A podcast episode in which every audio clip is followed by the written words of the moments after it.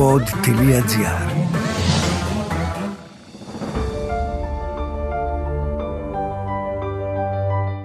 Η ιστορία δεν είναι ξερά ονόματα, ημερομηνίες και γεγονότα. Είναι στιγμές που έμειναν χαραγμένες στο συλλογικό υποσυνείδητο και αποφάσεις που καθόρισαν τη μοίρα ολόκληρων λαών. Είναι πρόσωπα που λατρέψαμε, που μισήσαμε και άλλα που αγνοούμε παντελώς. Αυτά τα πρόσωπα έγιναν δρόμοι, πλατείες, αγάλματα και εικόνες στα σχολικά βιβλία. Τελειώνοντας το σχολείο, νομίζαμε ότι ξεμπερδέψαμε μαζί τους. Μα εκείνα είναι πάντα ανάμεσά μας. Τα συναντάμε γύρω μας παντού και ας μην μπορούμε να το αναγνωρίσουμε. Είναι το αποτύπωμά τους αυτό από το οποίο δεν μπορούμε να ξεφύγουμε. Είμαι η Ελένη Λετώνη και αυτό είναι το podcast «Κάθε γωνιά μια ιστορία». Λοιπόν, ήρθε η ώρα να καταπιαστούμε με ένα love story. See the lights, see the party, the ball gowns. See you make your way through the crowd and say hello. Little did I know. Ένα love story που αν μη τι άλλο καταρρύπτει όλα τα επιχειρήματα των απανταχού ανδρών που χρησιμοποιούν τη φράση «Σ' αγαπάω μεν, αλλά...» ή παρόμοιες φράσεις. Έχετε το concept. Θα μιλήσουμε λοιπόν για έναν έρωτα που είχε όλα, μα όλα τα παραμυθένια στοιχεία. Αλλά δυστυχώς του έλειψε το πιο βασικό. Το happy end.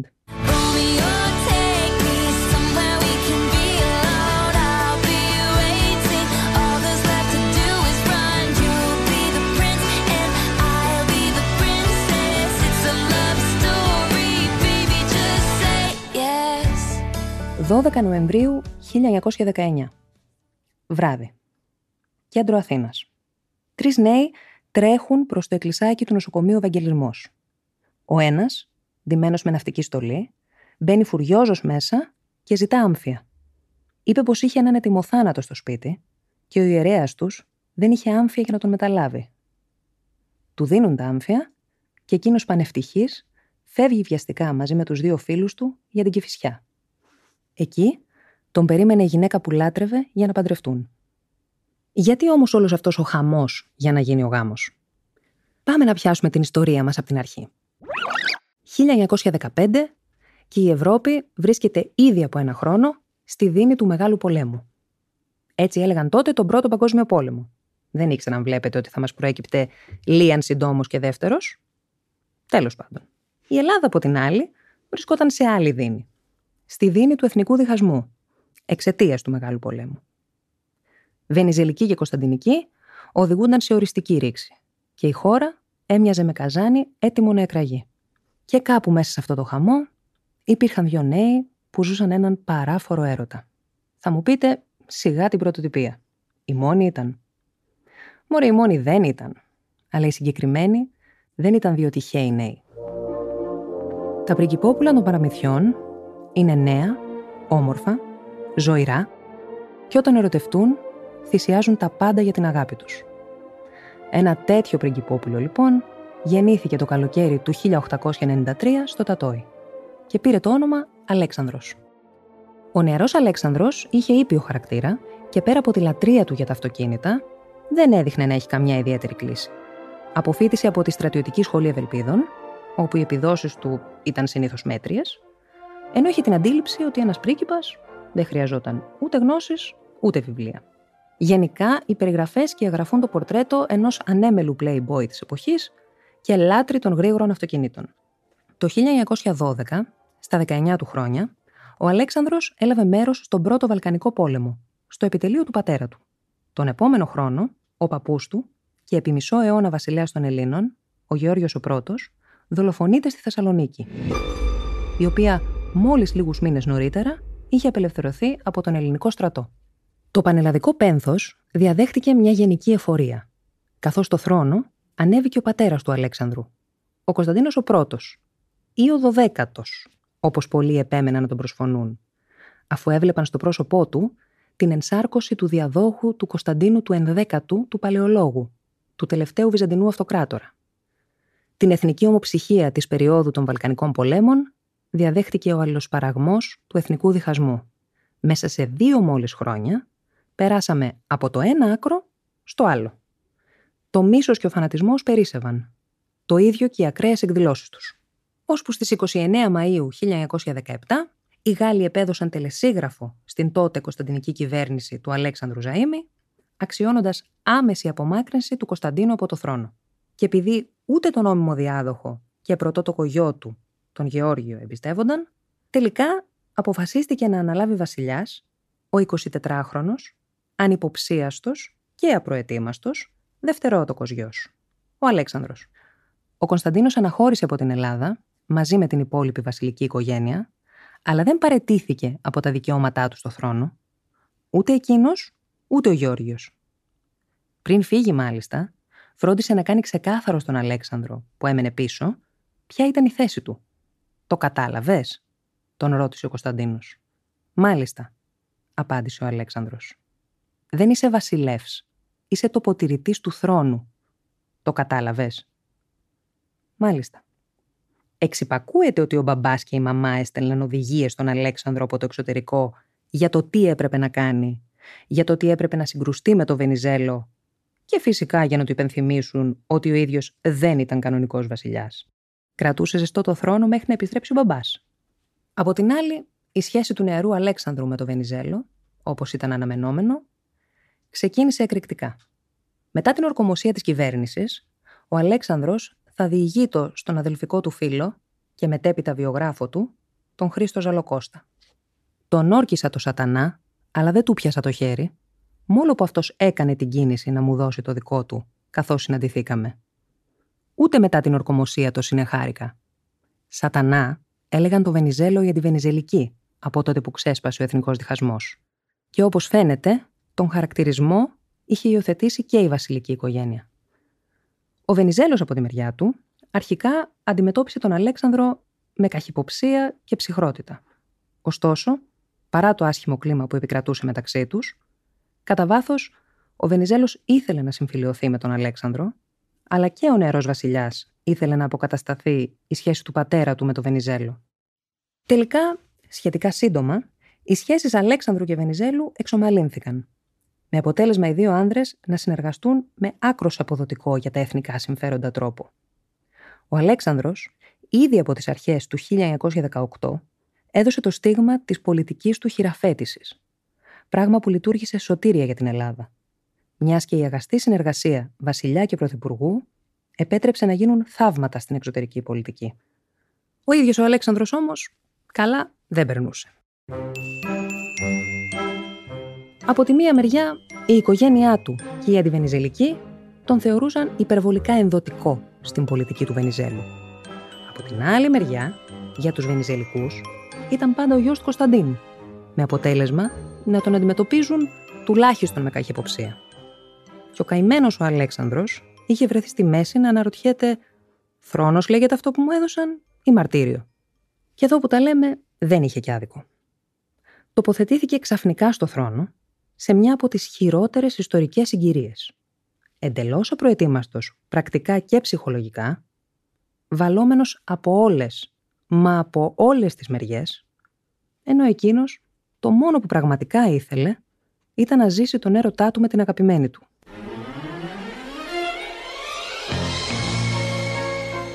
Ήταν ερωτευμένο το παλικάρι και μάλιστα παράφορα.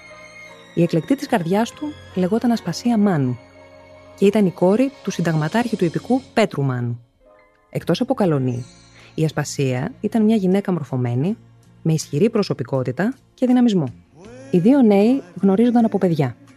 Μα ο έρωτάς τους γεννήθηκε στα 1915, εποχή που ο Αλέξανδρος ήταν ακόμα μακριά από ευθύνες και πρωτόκολλα. Όταν όμως δύο χρόνια αργότερα έγινε βασιλιάς, η επιλογή της μελλοντικής του συζύγου μετατράπηκε από προσωπικό σε πολιτικό ζήτημα.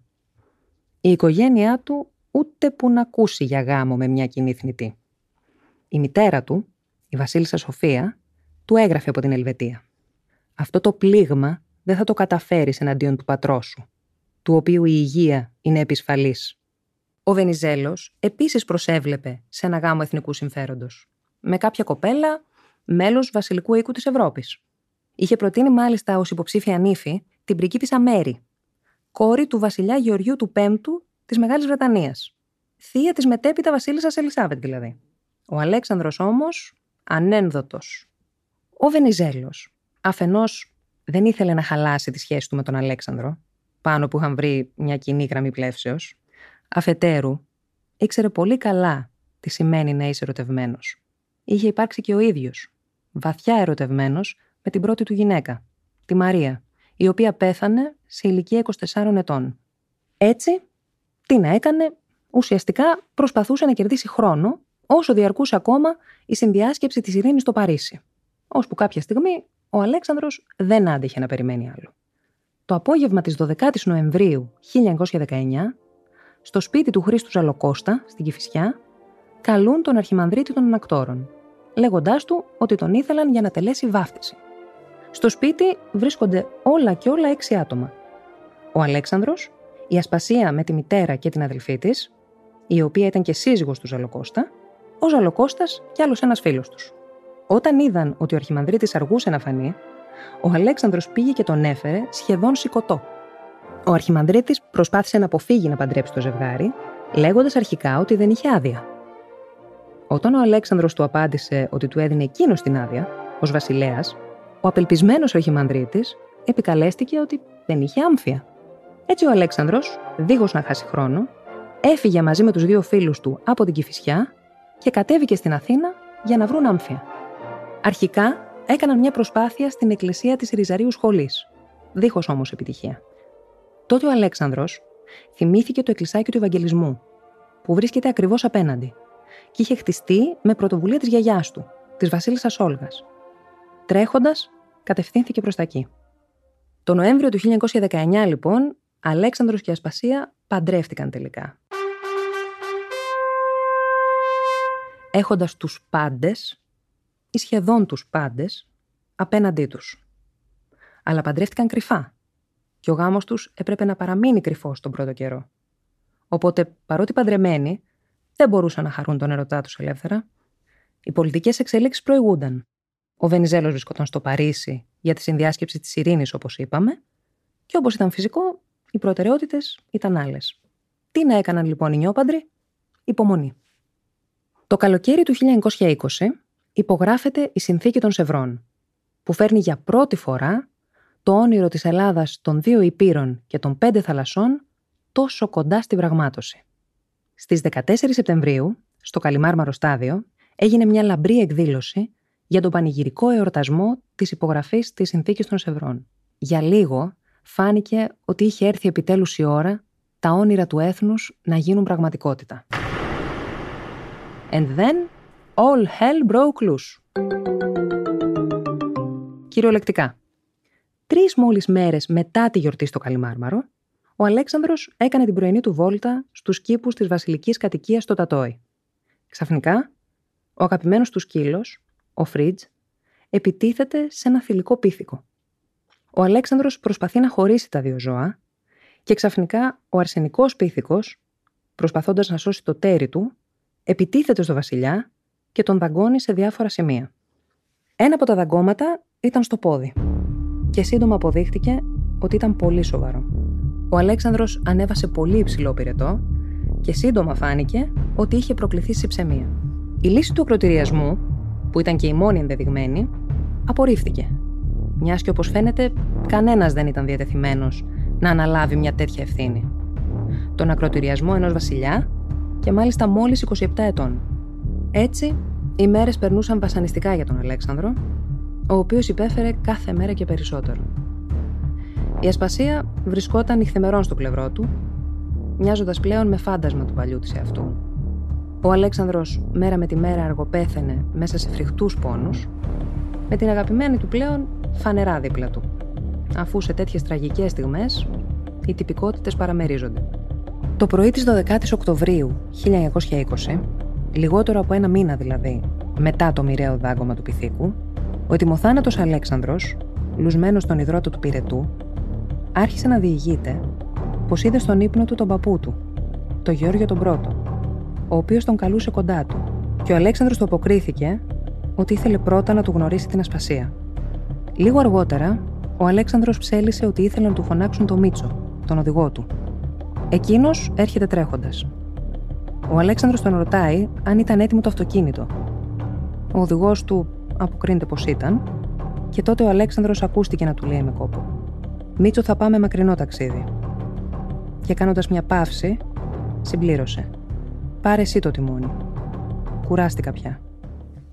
Λίγες ώρες αργότερα, νωρίς το απόγευμα εκείνης της ημέρας, ο 27χρονος Αλέξανδρος άφησε την τελευταία του πνοή, έχοντας το όνομα της ασπασίας στα χείλη του. Ο πιστός του οδηγός, συντετριμένος, επαναλάμβανε ξανά και ξανά τα τελευταία λόγια που του είπε ο βασιλιάς. «Θα πάμε Μίτσο μακρινό ταξίδι». Μην μπορώντας να διαχειριστεί τον θάνατο του Αλέξανδρου, ο Μίτσος Φουγαλάς γύρισε στο σπίτι του και αυτοκτόνησε. Η Ασπασία, όταν πέθανε ο Αλέξανδρος, ήταν τεσσάρων μηνών έγκυος και την 25η Μαρτίου 1921 θα γεννούσε την κόρη τους και θα της έδινε το όνομα Αλεξάνδρα. Ο θάνατος του νεαρού βασιλιά, προς τιμήν του οποίου το Δεδέαγατς είχε πάρει το όνομα Αλεξανδρούπολη, βήθησε στο πένθος ολόκληρο το έθνος.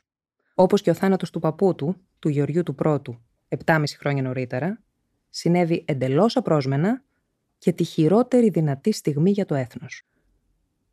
Η επιστροφή του πατέρα του, του Κωνσταντίνου, στο θρόνο, ήταν πλέον θέμα χρόνου. Ο Αλέξανδρος, στα λίγα χρόνια της ζωής του, ενσάρκωσε τον πρίγκιπα του παραμυθιού. Νιάτα, ομορφιά, τίτλος, ένας μεγάλος έρωτας που ξεπερνά όλα τα εμπόδια και ένας απρόσμενος θάνατος που άνοιξε την αυλαία μιας εθνικής τραγωδίας. Ο Αλέξανδρος ενταφιάστηκε στο Τατόι, κοντά στον τάφο του αγαπημένου του παππού. 16 χρόνια μετά το θάνατο του Αλέξανδρου, επί δικτατορίας μεταξά, μεταφέρθηκαν στην Ελλάδα από τη Φλωρεντία τα οστά των γονιών και της γιαγιάς του. Στο Τατόι κατασκευάστηκε ένα μαυσολείο όπου έγινε η ταφή του Κωνσταντίνου και της Σοφίας. Τότε ξέθαψαν τον Αλέξανδρο και τον έθαψαν δίπλα στους γονείς του. Πάνω στην καινούρια μαρμάρινη πλάκα του μνημείου του ΔΕ δεν αναφέρεται ως βασιλεύς των Ελλήνων, αλλά ως βασιλόπες της Ελλάδος, με την επεξήγηση «ευασίλευσεν αντί του πατρός αυτού». Σύμφωνα με φανατικούς βασιλόφρονες, με αυτόν τον τρόπο αποκαταστάθηκε η δυναστική εκτροπή του 1917. Και σαν να μην έφτανε αυτή η προσβολή στη μνήμη του άτυχου Αλέξανδρου, το 1993, που μεταφέρθηκαν τα οστά της Ασπασίας και της κόρης τους Αλεξάνδρας στο Τατόι, η Ασπασία δεν ενταφιάστηκε κοντά στο σύζυγό της. Στο μνήμα της δε δεν αναφέρεται τίποτα που να φανερώνει τη σχέση της με τον Αλέξανδρο. Αναφέρεται απλώς ως πριγκίπισσα της Ελλάδος. Ο νεαρός Αλέξανδρος στάθηκε και με το παραπάνω στο ύψος των εξαιρετικά δύσκολων περιστάσεων που άξαφνα κλήθηκε να διαχειριστεί. Την απειρία του, καθώς και το νεαρό της ηλικίας του, δεν χρειάστηκε ποτέ κανείς να τα επικαλεστεί, προκειμένου να δικαιολογηθούν λάθος χειρισμοί του, όπως έγινε με κατοπινούς βασιλείς. Αντίθετα, ο Αλέξανδρος απέδειξε ότι η αγάπη για την πατρίδα και το να τίθεται το καλό της υπεράνω προσωπικών ζητημάτων αρκούν για να αποδειχθεί κανείς κατάλληλος ως αρχηγός κράτους. Όποτε περνάω από το πάρκο του Ευαγγελισμού, δεν μπορώ να μη σκεφτώ τον νεαρό και απελπισμένο από έρωτα Αλέξανδρο, να ορμάει για να βρει άμφια, ώστε να μπορέσει να κάνει γυναίκα του τον έρωτα της ζωής του. Κόντρα σε όλους και σε όλα. Ο Αλέξανδρος, εκτός όλων των άλλων, άφησε λοιπόν και μια ανεκτήμητη παρακαταθήκη προς τους απανταχού ερωτευμένους. Ότι δεν υπάρχει αξεπέραστο εμπόδιο για δύο ανθρώπους που αγαπιούνται πραγματικά.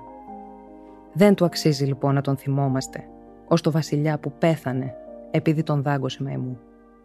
Ας τον θυμόμαστε ως τον βασιλιά που υψώθηκε πάνω από πολιτικά πάθη. Ως τον γιο που δεν λύγησε στις οικογενειακές πιέσεις. Ως τον ερωτευμένο άντρα που τίποτα δεν στάθηκε δυνατό να τον χωρίσει από τη γυναίκα που λάτρεψε. Παρά μόνο ο θάνατος. Είναι το λιγότερο που του οφείλουμε.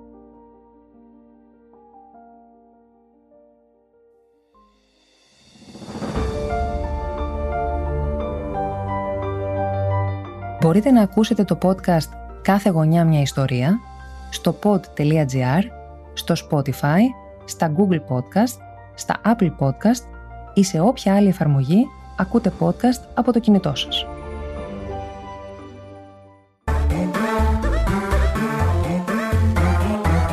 Pod.gr. Το καλό να ακούγεται.